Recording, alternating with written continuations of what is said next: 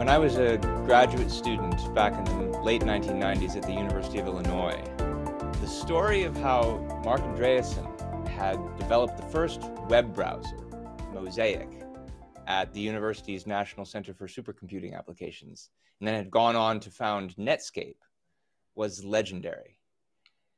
I also remember at the time, though, that he was involved in something just a few years prior called the Browser Wars with Microsoft. And that is something we will come back to today. Now, Netscape survives in the form of Mozilla Firefox, which not many people use, but Andreessen hasn't gone anywhere either. He recently released a widely discussed essay, The Techno Optimist Manifesto. And contrary to recent doomsayers about technology, especially about the power of artificial intelligence, Andreessen argues that technology is the key to human progress and that free markets are the only way to unleash its potential. Does he fully realize and appreciate the meaning of what he is saying? Do other tech leaders who admire his manifesto understand the same thing? What does real admiration for the power of technology look like, and what does it require philosophically? Well, those are some questions we're going to discuss today on New Ideal Live, the podcast of the Ayn Rand Institute. Welcome. My name is Ben Bayer. I'm a fellow at ARI. With me is my colleague, Don Watkins. Hi, Don. Hey, Ben. So, part of the reason we wanted to talk about this uh, manifesto today by Andreessen, not just that it's been uh, widely discussed and controversial in, uh, on social media in the last few weeks, but but also because uh, it has some there's some really good stuff in this tech in this manifesto that deserves to be uh, highlighted. As as you'll see later today, it also has some things that we want to critically scrutinize.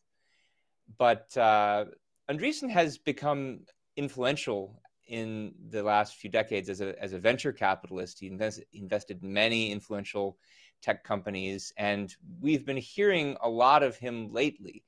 Uh, some of you may remember just a few years ago, uh, in the middle of 2020, really in the depth of the pandemic, when supply chains were breaking down and uh, things looked rather gloomy, he came out with a very optimistic essay, It's Time to Build, saying that the uh, the mentality of the builder, the ethic of the entrepreneur had been underplayed, that it was time to uh, revitalize it, and uh, looking at the destruction around us, rebuild from uh, that terrible time. Uh, he earlier, just earlier this year, also released uh, an essay that I thought was really excellent about why AI will save the world, uh, responding to some of the, the real anti-AI doomsayers like Eliezer Yudkowsky, calling them even members of a religious cult, which I think is quite on the nose.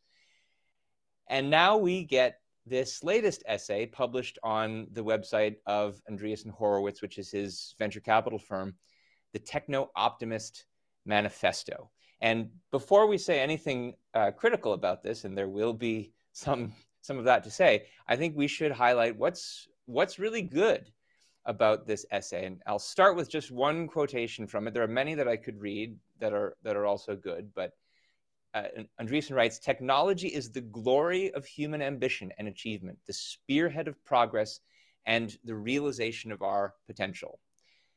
Uh, he goes on to back that up.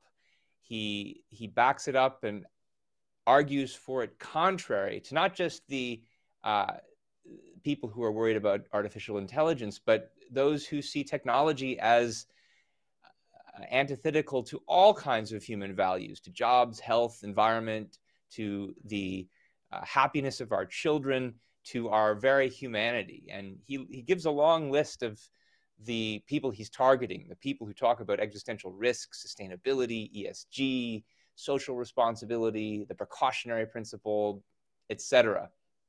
He sees technology and the and innovation in technology as really a symptom and uh, central expression of what it is for human beings to grow as as individuals and as a species and he sees the the only alternative the alternative world in which there are regulations put on uh, the development of technology, like some people want to do with artificial intelligence, the alternative uh, is stagnation for our society.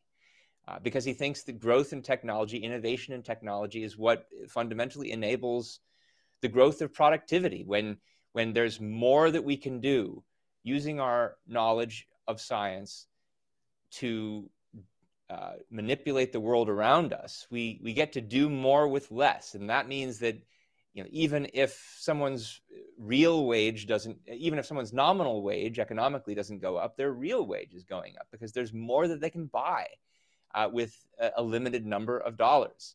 He thinks that we've used technology of one kind or another to solve any number of problems that, of survival that we've faced, everything from starvation to pandemics, and that this, reflecting on this history, gives us reason to think that for every form of technology, even the ones that seem to scare people, we should accelerate, not limit the growth of innovation. Uh, that accelerating technology only creates virtuous cycles like the economic one that I mentioned before. Uh, and th- this is the he takes he takes issue with the so-called precautionary principle, which says whenever there's uncertainty about what kind of harm might come from a new technology, that we need to forswear it or limit it. Uh, he thinks that if we have free markets, free markets allow for the coordination of information using the pricing system in a way that leads to discovering which technology works, which doesn't, as opposed to uh, as opposed to various forms of central planning that would limit and regulate it. And I think one of the things he's especially good at in this piece, something that I saw him arguing for earlier in that uh, anti uh, AI doomsayer, doomsayer piece, is uh, the role and importance of human intelligence in enabling and accelerating human progress, human happiness. And he sees artificial intelligence as, as just the latest application of this.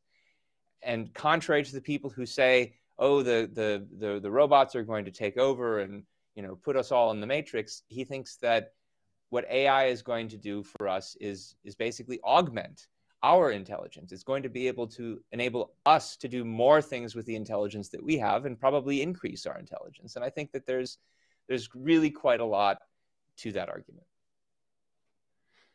Yeah, one thing that he's criticized for that I think is really unfair is the idea that he's blind to the fact that technology does have risks, it does have downsides like clearly he is aware of that but I, the view that comes through is if if your assessment of those risks and downsides for a particular technology is not nested in a larger of awareness of the vital benefits of innovation including its ability to help us overcome those downsides you are going to and i think this is part of the opposition to the precautionary principle you are going to really harm human life. You're really going to hold back progress as the thing that makes us better.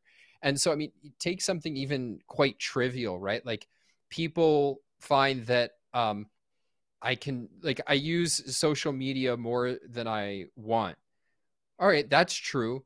But on the, that can be true.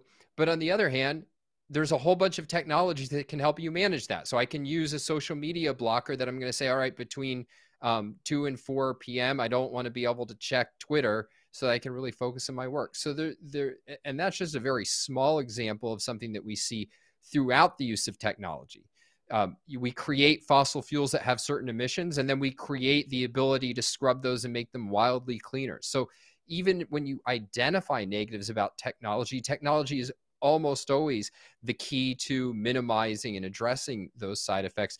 And none of that erases the fact that without these technologies and without continued progress, human life becomes way less enjoyable and death becomes much more of a looming threat. So I think he, the the the fundamental thing that comes through this is just putting our view of technology in its proper place that this isn't just something to go yeah that's good or oh, it's great that we have some toys or it's you know it's done some good things no you should have a fundamentally positive evaluation of technology as such and be deeply, deeply concerned with well, what are the social, political, legal conditions that make technology and technological progress possible and be very, very skeptical of anything that's going to slow down human progress.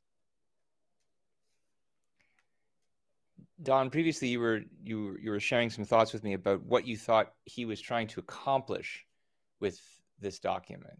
Um, what do you think he's trying to accomplish with this document?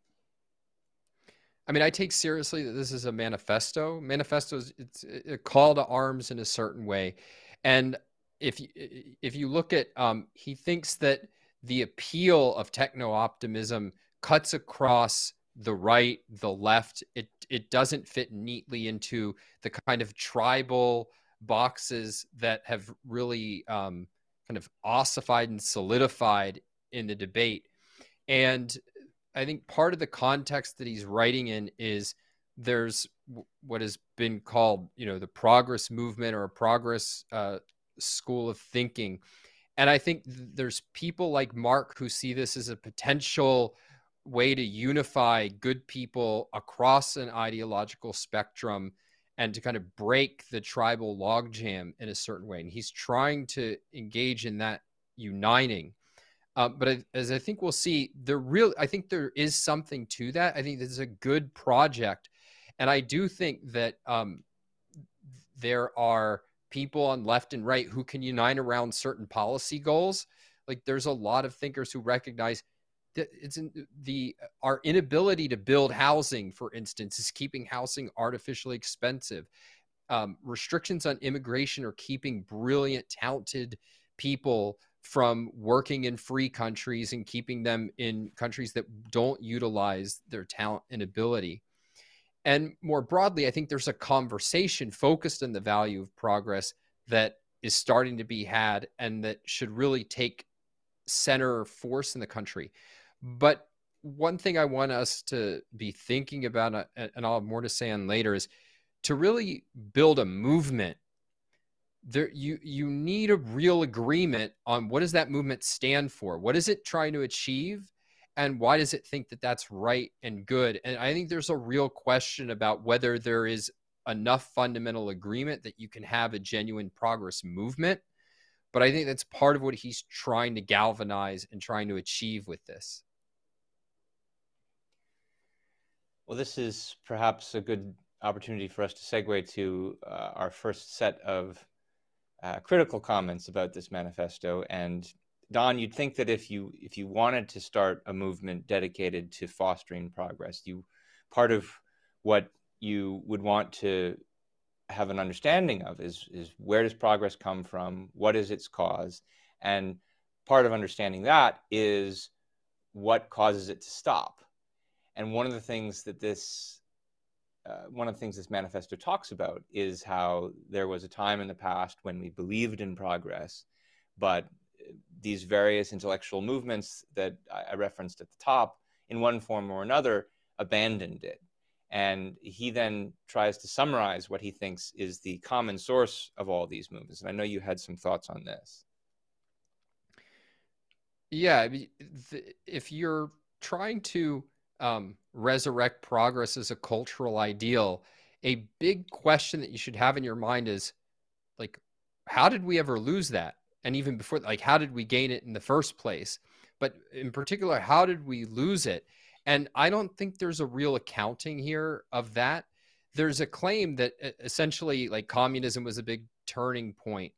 Um, but the Ayn Rand, I think, has a really penetrating analysis of just this question. And the eh, part of it comes in her analysis of the move from the old left to the new left that the old left preached hey the if you believe in progress communism is going to outproduce capitalism. It's less wasteful it's more rational. And then of course that all fell apart in the mid 20th century. It was very clear that capitalism outproduced socialism. And so what you saw on the left was a real crisis. And they, they, they really faced a choice. Is it going to be progress in capitalism and we'll drop the socialism? Are we going to keep the socialism and drop progress? And the rise of the new left was really no, we will will not embrace capitalism. We're not going to drop socialism. And so what we're going to do is reject progress. And the question the question is, well, why that? Like, why make that decision, which sounds crazy? And part of Ayn Rand's view that I think um, we'll see validated by I think this uh, manifesto and by the reactions to it is that in the end, their um, capitalism is inherently self-interested, and that the conventional morality that says selfishness is immoral, that service to others and sacrifice for others is the essence of morality. This is fundamentally at odds with capitalism, with free markets, with freedom. And that unless you're willing to take a stand in favor of self interest, in the end, you can't effectively defend uh, and value freedom and capitalism. And so that if you're asking at the deepest level, like, why did we lose a commitment to progress? I think it's because progress in the end can only be achieved in a culture that values and liberates the pursuit of an individual's own happiness. And that is something that no intellectuals were willing to actually embrace. Yeah, your your example of the the left's reaction to and uh, replacement for uh, communism in the 60s and 70s is really good example because it uh, at least at first glance it seems to be a counterexample to his thesis that it was communism that was the source of antipathy to progress. After all didn't didn't the communists want to uh, build all kinds of new infrastructure uh, in uh, and didn't they even succeed uh, to some extent in building all kinds of new infrastructure in the Soviet Union? Now of course we know it didn't it didn't end up too well but uh, there was at least an element in that movement that was pro progress. And then obviously there's an element in it that isn't, and that's the element that succeeds. But then the question is, uh, what is the deeper idea behind communism that that allows the one element to win out and the other one to eclipse? And yeah, I, I agree with you that his his diagnosis of the causes of progress and its abandonment are are fairly superficial. And I mean, one sign of that for me was one of the early lines in the piece where he says, "For hundreds of years, we properly glorified technology until recently," which makes it sound like uh, uh, glorifying technology is something like the human default that we're all just born uh, glorifying technology, and then someone comes along and, and ruins everything. But it, that's at the very least over optimistic and over dramatic account of what happened in the past. Most of human history, there was no progress to speak of, and therefore no progress to glorify. Uh, it was only for a very brief period in the Enlightenment and uh, after the Enlightenment and, and, during the Industrial Revolution, when when progress actually starts to happen, when people realize that this progress is happening, and then actually start to reflect philosophically on what accounts for this, what could possibly explain this completely unprecedented phenomenon in in human history. And so there the point is that just the fact of having progress and reflecting on what its causes are is an enormous achievement that's not some kind of default that you just get knocked out of you first have to figure out what causes the, the progress that people then start thinking about and then what causes people to reflect on it.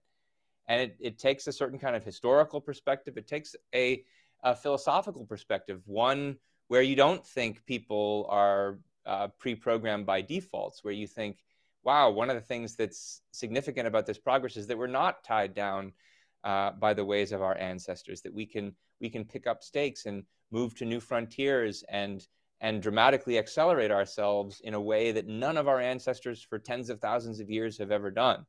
And what is it about human nature that makes it possible to break free from the restrictions and the shackles of your ancestors in that way?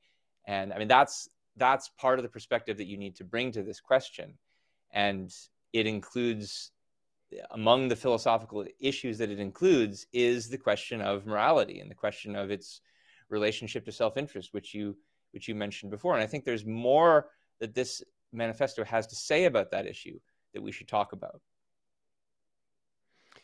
Yeah, and uh, so the issue of self-interest comes up in the piece. Like he he definitely mentions it. Um, interestingly, he doesn't mention Ayn Rand. So he at the, at the end of the piece, he has a list of the uh, what does he call them, Ben? The um, saints of saints of uh, progress or saints of techno optimism or something like that. Something like that. And he has a They're list saints. of all of these uh, economists and philosophers and so on. He doesn't mention Ayn Rand. He does mention John Galt, which is a fictional character in Ayn Rand's Atlas Shrugged. Um, and it's interesting that that's the only case we get of a fictional character. Um, but what he invokes is the the kind of analysis of self-interest we get from Adam Smith. And so it's the idea of um, yeah, self-interest by itself is not a good thing it's not a, a morally noble thing. He has a, a line about like, have you looked at people? People aren't that great. But the great achievement of a market is that it channels this, let's call it at best, amoral force into social ends, into the collective good. And that's the kind of achievement of the invisible hand. And so the, the, that's the closest we get to kind of really contending with self-interest. He says, look, there's just a fact of life um, human beings are fallen creatures. He invokes this idea from the economist Thomas Sowell called the constrained vision, which says it's a pessimistic view of human life where we have limited knowledge. We're not that morally noble. We we won't really act for the interests of others all that often for its own sake, but we can design systems that by the invisible hand direct it to a socially desirable outcome. And um, the my view at least is this is wildly insufficient as a defense of freedom and the progress that freedom makes possible. And um, one indication of this though i don't think it's the only one one indication of this is adam smith made that argument in the 1770s and it didn't work it did not actually address the attacks on capitalism as the system upholding self interest. And so, why think it's sufficient today if it didn't prevent bad ideas, if it didn't answer the critics of capitalism at the very beginning? Why in the world is that going to be a compelling and convincing argument now? And Marc doesn't answer that question. I mean, it's it's definitely a question you have to grapple with if you want to think about what are the causes of progress because as i mentioned before it's really only in the post enlightenment period that uh, that thinkers start coming up with theories of progress and and and realize it's a thing and that it, it needs to be accounted for. And well what are some of the things that happen in this period that pretty obviously have some relationship to that realization we have the scientific revolution we have people being able to apply uh, the products of their thinking to real problems in the world and uh, lifting their material standards because of that. And that goes hand in hand with uh, an embrace of reason as opposed to faith. That's related somewhat, by the way, incidentally, Don, to the rejection of the idea of original sin, which is something that uh, Andreessen and so is is, in, is basically invoking when he invokes that doctrine from Thomas Sowell.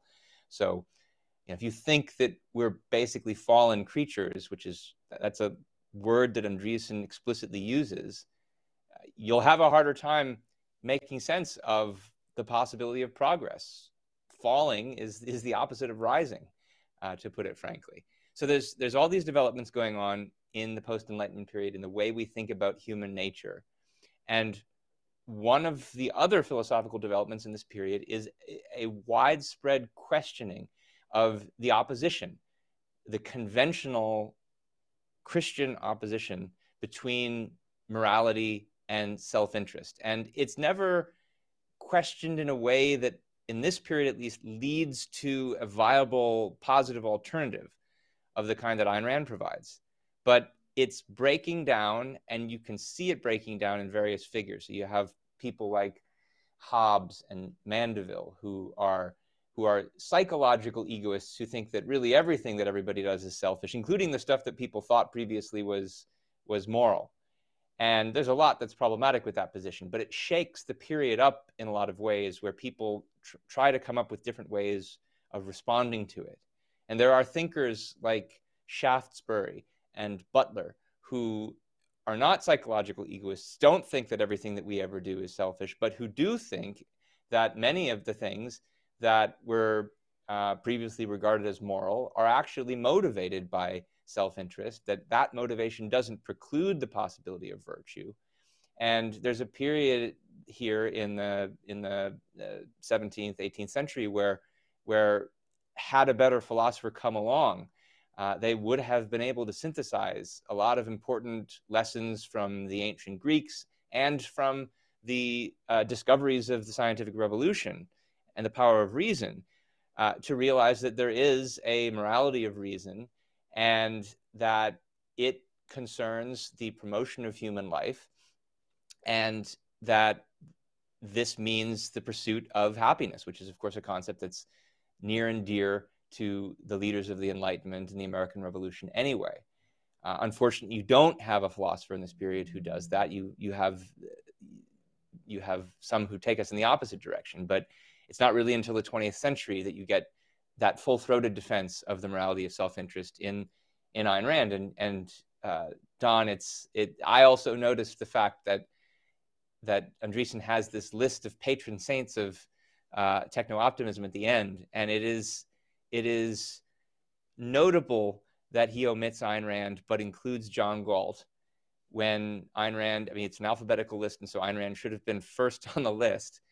Uh, people might not raise their eyebrows at John Galt uh, quite as easily if they don't know who he is. But we we know that uh, Andreessen knows about Ayn Rand because he's been he's been posting quotes from her and references to her essays onto social media um, rather regularly for the past uh, couple of years. So the fact that she doesn't get credited when uh, he's at least he, must be getting some of his ideas from her the fact that he doesn't credit her is is uh, eyebrow raising for me. Yeah, me too. And if you think about the kind of argument that she offers, so he invokes, for instance, Hayek, and the the Hayekian argument amounts to, look, um, we're not smart enough to have a, a good dictatorship. And you know if only we had you know a central planner could have sufficient knowledge then clearly like this would be the right way to conduct an economy. But alas you know uh, given the limits of human knowledge we can't do it Ayn Rand has an article um, an conservatism an obituary and refers to uh, as the argument from ignorance there's also underlying it and, and very related to it, which you also see in Hayek, the argument from depravity is that we're not morally good enough because we're driven by self interest in order to be slaves under a socialist dictatorship. And if you, um, and if you think about her argument for capitalism instead, it's eh, it, which is in Atlas Shrugged, it's in Capitalism the Unknown Ideal. It's not like tucked away where somebody is familiar with her as Andreessen is like wouldn't notice. It's that, yeah, capitalism does protect and enshrine self interest, but not in the lying, cheating, stealing way you think. It, it what it protects is genuine self interest, the long term rational pursuit of a person's good, which consists of thinking, production, and voluntary trade. That's what's protected by capitalism. That's what's rewarded by capitalism. And that is something good and something that should be celebrated. Um, but it takes a real courage to hold that view and to reject the idea of serving and sacrificing for others. And if you look at um, Andreessen's piece, he so much doesn't want to challenge altruism, indeed tries to justify it in exactly these sacrificial grounds. He has a line in there that says, in effect, um, this is close to a quote, that um, capitalism is th- that uh, progress is not the result of um, like entrepreneurs and innovators exploiting society. It's them being exploited for the sake of society or them being exploited for the sake of the public good. I don't know if you have the exact quote in front of you, Ben. Um, that is like the whole lesson of Atlas Shrugged is that the um, destruction of progress and freedom is the result of the exploitation of the thinkers, the innovators, the creators. And that if you really value production and freedom and progress, that you need to reject the whole morality that says it's right that they be exploited for the sake of everything else. And uh, uh a, I wish Marc had been willing to challenge that. But B, if not, he should at least acknowledge that the the idea that um, the way that this is written is these are the set of beliefs we who believe in progress and we who are techno optimists all embrace that we should serve the public good, that we should um, have markets, but also with the regulatory welfare state.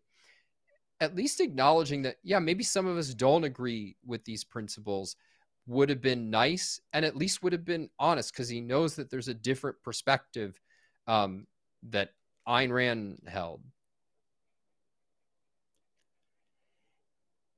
So, related to that, Don, uh, you mentioned earlier how it's interesting to look at the arguments of someone like Adam Smith, who tries to justify relatively free markets on the basis of their contribution basically to collective welfare and that they don't ultimately carry the day.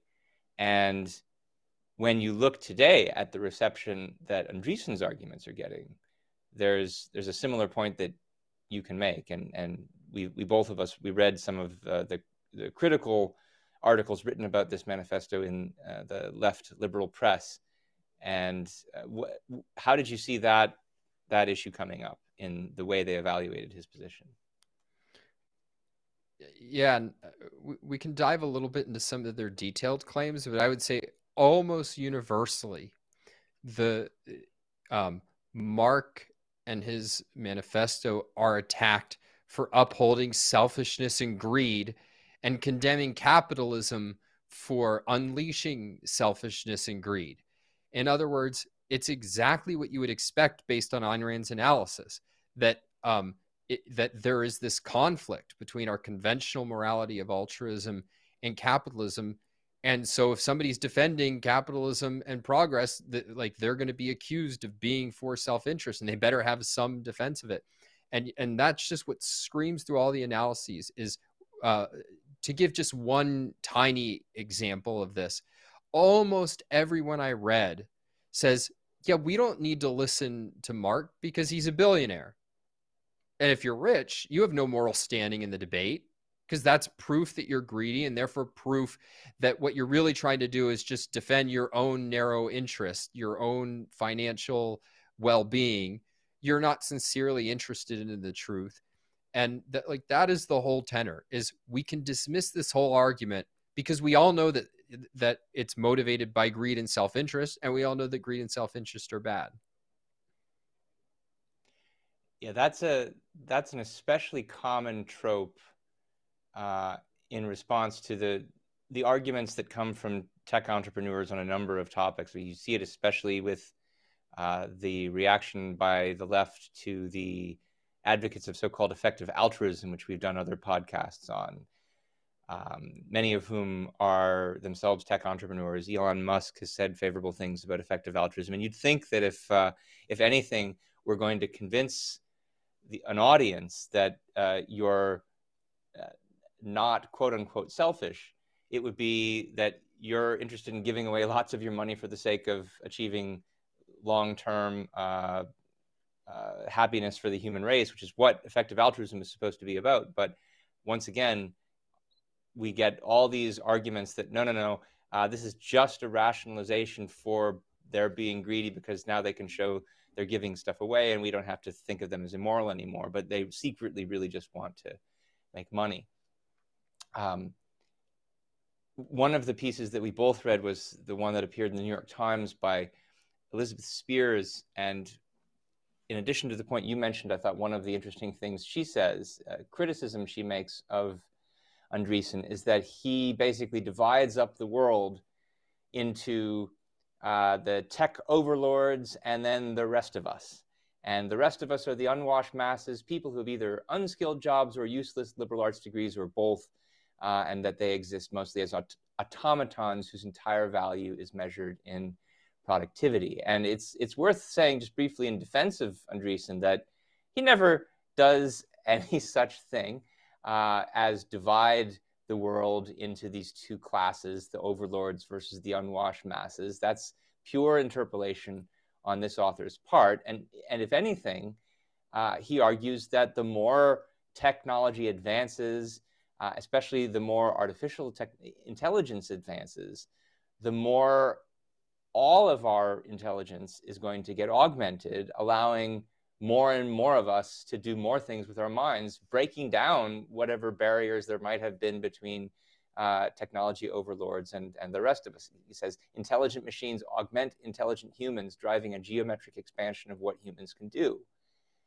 And I raised this in connection with the previous issue because, you know, if only someone were able to argue that when the tech entrepreneurs who do exist, which do have, you know, greater abilities in certain respects than others, if only someone could argue that the fact that they are using their intelligence to profit doesn't pit their interests against the interests of all the rest of us.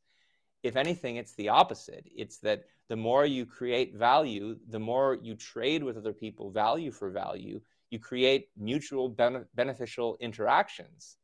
And that's something that doesn't come up in, in Andreessen's argument. It, it, it's something that has to come up when you start thinking about the relationship between morality and self interest, but there's just not enough of that. Uh, another one of the reviews that we both read was this one that appeared in the uh, socialist magazine Current Affairs, uh, article by Jag Bhalla and Nathan Robinson, who's the editor of that publication. And they accuse Andreessen of having basically a kind of religious faith in the power of technology. Uh, they say faith is indeed the appropriate word for this kind of optimism, which is totally unjustified confidence in one's ability to know how the future will unfold. Um, a point which conveniently ignores or evades the whole central thrust of Andreessen's argument that what technology is, is in essence embodied human intelligence.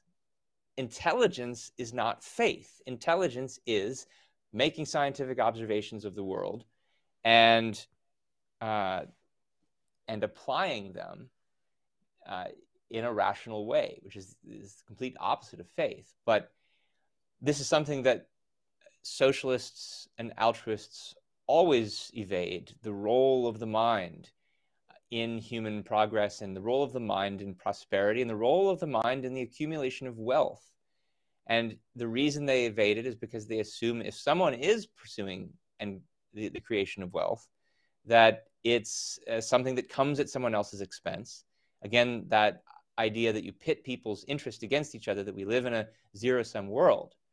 But it becomes a lot easier to see the connection between morality and self interest if you, in fact, realize that, self, that true self interest, just like wealth, comes from the creation of values, not from the exploitation of others when you create a new value, you're not taking it from someone because it didn't exist anywhere before. And that's the fundamental reason why there isn't a conflict between the interests of rational people. If they're both focused on creating value through their intelligence, something the Marxists never want to concede is a real thing, then one person's interests do not come, does not come at the expense of others. Yeah, they. Don, one um, other thing. Oh, go ahead. Go ahead. Well, just going to note, uh, but their whole worldview. So part of the criticism, Marc, that you see in that latter piece is like he's holding out this idea that we're all going to, that under progress, we'll all get uh, better off. We could, we could, including the very poorest in the globe. But the poorest in the globe could get much better off really faster if we just took a whole bunch of wealth from rich people. That is, instead of having, instead of relying on these mutually beneficial relationships where nobody has to sacrifice, which is what's under progress, uh, like no, if our if our whole goal is the common good and lifting people out of poverty, we could do it way faster by taking um, Andreessen's wealth and a whole bunch of other rich people's wealth. And, and so again, it goes to this issue of that um, that you the whole perspective of progress needs i think a self-interested basis and part of getting self-interest right is itself uh, non-sacrificial nature. But once you concede that no there's something good about sacrifice then i don't think there is a counter argument to yeah well why can't you give some of your billions to um, alleviate the poverty of people in africa? And now they would say well we we you know uh, you mentioned the effective altruist point but part of the criticism of effective altruism is precisely the idea of well why should rich people get to decide through their own judgment where the money goes? No that that is still them being greedy selfish and powerful. That should be a judgment of society and uh, therefore done by the government. So the the the whole issue is colored um, by this perspective that uh, sacrifice is the good and that self-interest is a moral disqualifier the the quote that you were looking for before, where it comes out that even this manifesto is relying on this idea of sacrifice is as follows. We believe central economic planning elevates the worst of us and drags everyone down. Markets exploit the best of us to benefit all of all of us. And that that exploitation of the best of us is is exactly the sacrifice that you're talking about. And one place where it comes out in stark relief uh, is in Andreessen's scattered, somewhat cursory comments about the nature of, ca- of capitalism and its relationship to the issue of competition. And this is the last big thing we'll talk about today, but it's really important. Um, as a way of getting into it, I'll mention that New York Times piece that we were talking about before, I had criticized their critique, but I think inadvertently they actually get one criticism right when they say Andreessen divides the world into these tech these overlords versus the unwashed masses. He's they're wrong that he's dividing the world that way, but they are right that there's a view coming out of this piece where we exist mostly as automatons whose entire value is measured in productivity. And where that's especially clear is not how they think about the unwashed masses, but precisely how they think about the best of us, the, the tech entrepreneurs. They exist as automatons whose entire value is measured in productivity from Andreessen's perspective. And you see that in various places in this essay, some of which we've already talked about. But here's another line We believe the ultimate moral defense of markets is that they divert people who otherwise would raise armies and start religions into peacefully productive pursuits. That's just like the language about exploitation. Apparently, people, in this case innovators, exist to be diverted for the sake of some kind of higher social goal. And the idea that entrepreneurs exist to be channeled toward the ends that Andreessen thinks are more productive is something that you really see coming out in his attitude toward uh, capitalism and monopolies, so called monopolies. He says at one point the motto of every monopoly and cartel, every centralized institution not subject to market discipline is we don't need, we don't care because we don't have to. Markets prevent monopolies and cartels. Now, why is he separating monopolies from cartels here. Cartel is a government franchise uh, where no one is allowed to compete by law. Now, you could also define monopoly that way, but he's treating it separately. What could he possibly mean? Well, more clues. He says, We believe in David Ricardo's concept of comparative advantage as distinct from competitive advantage. And elsewhere, we believe in competition because we believe in evolution. And Don, I think what he's getting at here is uh, he adopts a view of capitalism. The view of capitalism that says the essence of capitalism is competition, which means there can be quote unquote anti competitive businesses that are somehow at odds with the spirit of true capitalism. And uh, what do you think he means here by the monopolies that are at odds with this competitive spirit. Yeah, I mean, he never comes right out and says it, but as you given, it's pretty clear that what he doesn't mean is the original conception of a monopoly as government protection from competition. You know, so um, I, I can't compete with the mail service. The government has made that a monopoly. Um, it's provided certain protections uh, for all kinds of industries, and the where you're literally not free to try to compete with them. But there came to be a an alternative view of what competition was that in, in one form would be referred to as perfect competition. And this is the idea that competition is not about the freedom to enter the market. So it's not um, about do I have the legal right to try to raise funds, start a business, put my shingle up, and try to win over customers.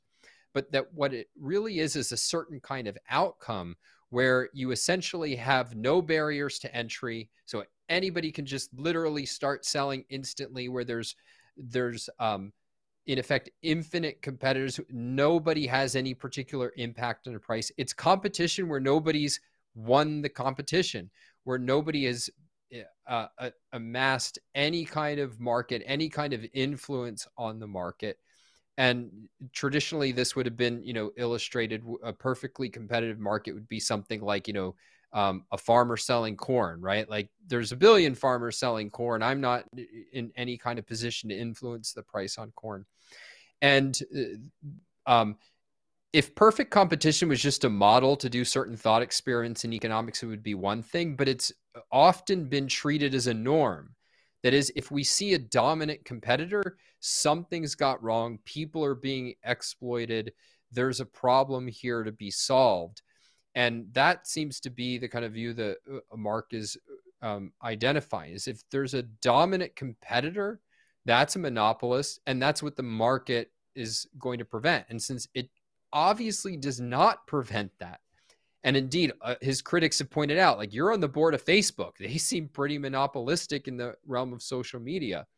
Um, then it's not clear exactly what are what are you opposing, and how does the system that you're defending protect us from monopolies?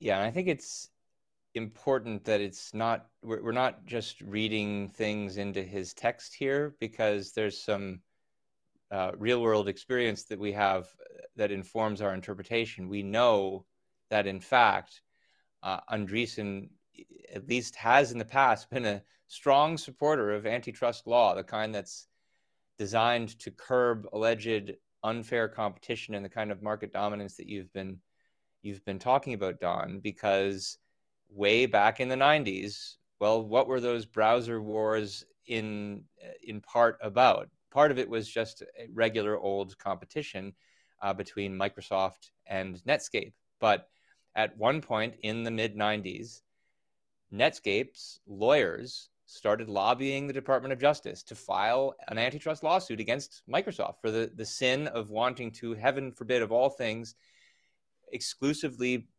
promote their own browser on the operating system that they themselves manufacture on the grounds that this is Microsoft exercising monopolistic, anti competitive control of the browser market. And I mean, Marc Andreessen himself went to Washington with a number of other Netscape uh, principals to report on Microsoft's allegedly anti competitive behavior at one point in 1994. This is a matter of public record and he's uh, he's never taken this position back. He's he's never said, uh, "I'm sorry that I tried to use the force of government to shackle the freedom of Microsoft." Uh, even though Microsoft was operating completely legally with regard to all of its own property that it had created. Uh, and of course, the result of that case was a, uh, in my mind's at least, notorious, infamous uh, federal court decision in uh, 2002, I think, the United States versus Microsoft, where Microsoft is then put under a consent decree, forced to promote alternative br- browsers on its system.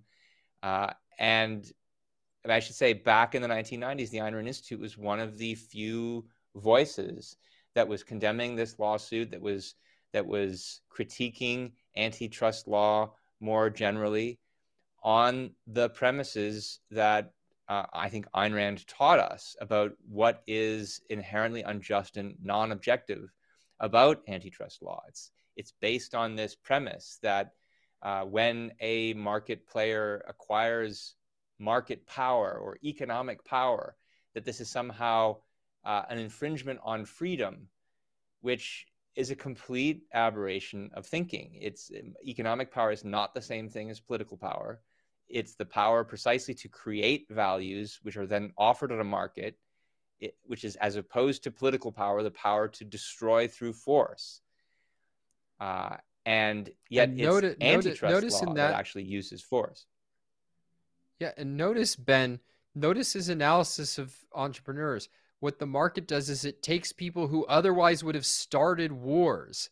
So his mm. whole view is that the kind of motivation that drives people to destroy is the same motivation that drives people to create. And there's that blending of economic and political power going on in his view of what motivates entrepreneurs. And it's the same one that's going on in the blending of um, a person who is able to legally stop you from competing with his business to a person who's just so good that he's very hard to compete with.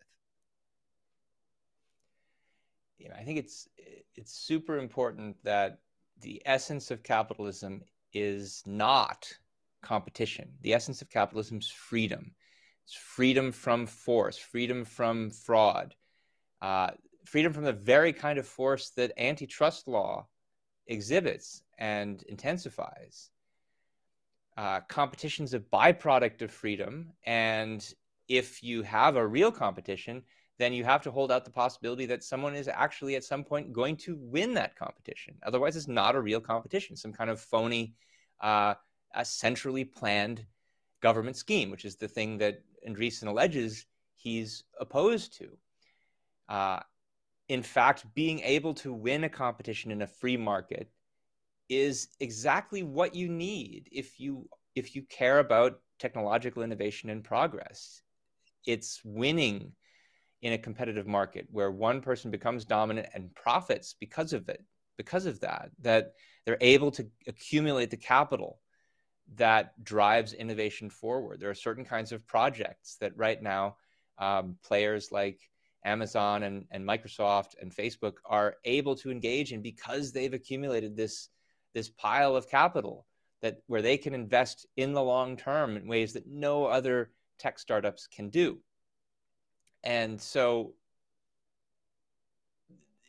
that's the point just in relation to if you want to have technological progress. But of course, it is also important to go back to the moral and philosophical point, which is to say, if someone actually creates a superlative product on a free market where the reason that everybody's buying Microsoft's operating system is because it delivers a incomparable value at the price point that it's offered they've earned that success through their own ability and here it's not just the computer technical ability but also the, the business ability that it takes to create and do market research you deserve what you get. If you've done that, you deserve the results. And so it's not just you are a conduit to progress for the human race.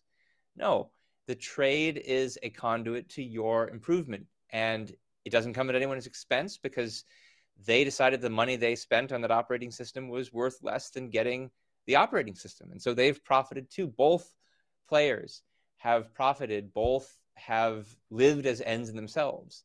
And one of the things that somewhat galls me about this manifesto is the emphasis that's put on the importance of acceleration and growth uh, that spirals continuously upward for the sake of a society, but not for the sake of the companies, not for the sake of the individuals who compose them and run them and conceive of them.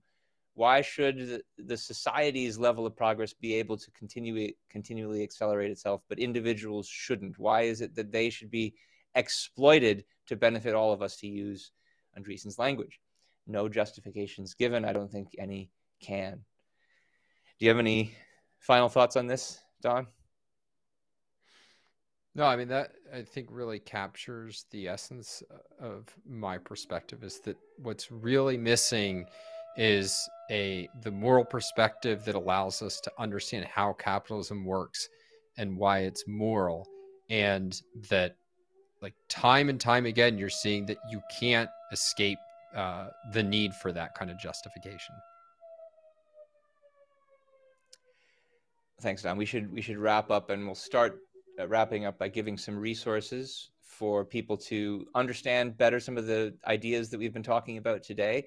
We'll start by pointing you to an essay by Ayn Rand. I think this link on screen, bit.ly slash AR Big Business, is actually a link to a lecture version of the essay, America's Persecuted Minority, uh, Big Business. And this includes, among other things, her analysis of what's wrong with antitrust law, how it's non objective, how it is an arbitrary hate, it involves arbitrary hatred of ability, and why it has no role in a capitalist system, which involves actual freedom from force.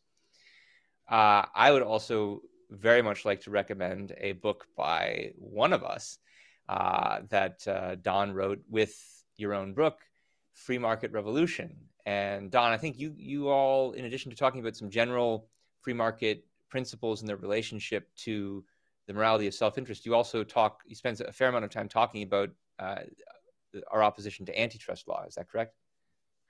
Yeah, but we talk about the way, like, there really is a way in which competition is an important part of what takes place in a free society, um, though not in uh, the way that you should violate freedom to promote it. And then how antitrust cripples the ability of um, entrepreneurs to actually compete. So both of those are analyzed from an objectivist perspective and including a moral perspective that um, is you know sorely absent from most commentaries on these kinds of issues.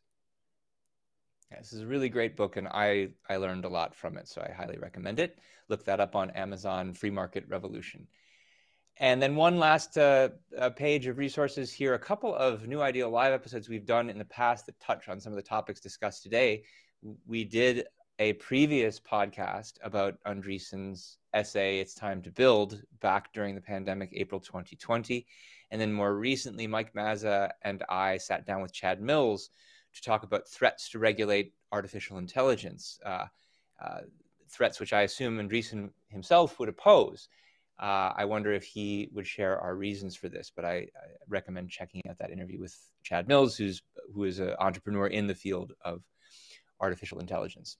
Okay, so that's all of our resources. I would like to now let people know that if they have questions they would like to see dealt with in future podcasts, please send us an email to newideal at aynrand.org. We're actually spinning out the Q&A podcasts into a brand new podcast stream, and we'll shortly be producing these on a monthly basis, a different topic every month. And so if you've got questions on anything, send those to us at newideal at aynrand.org. We will, by default now, be using the questions you send to us uh, for these future Q&A episodes.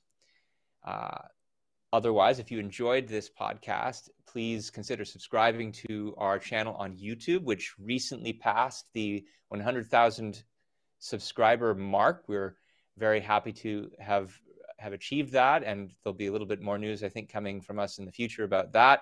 If you'd like to subscribe, please do so. Please click that bell to get notifications when we go live or post new recordings. Same thing if you're watching on Facebook or other forms of social media. Also, for all of these, please like, please comment, please share these episodes to help continue to push that, that algorithm in our favor.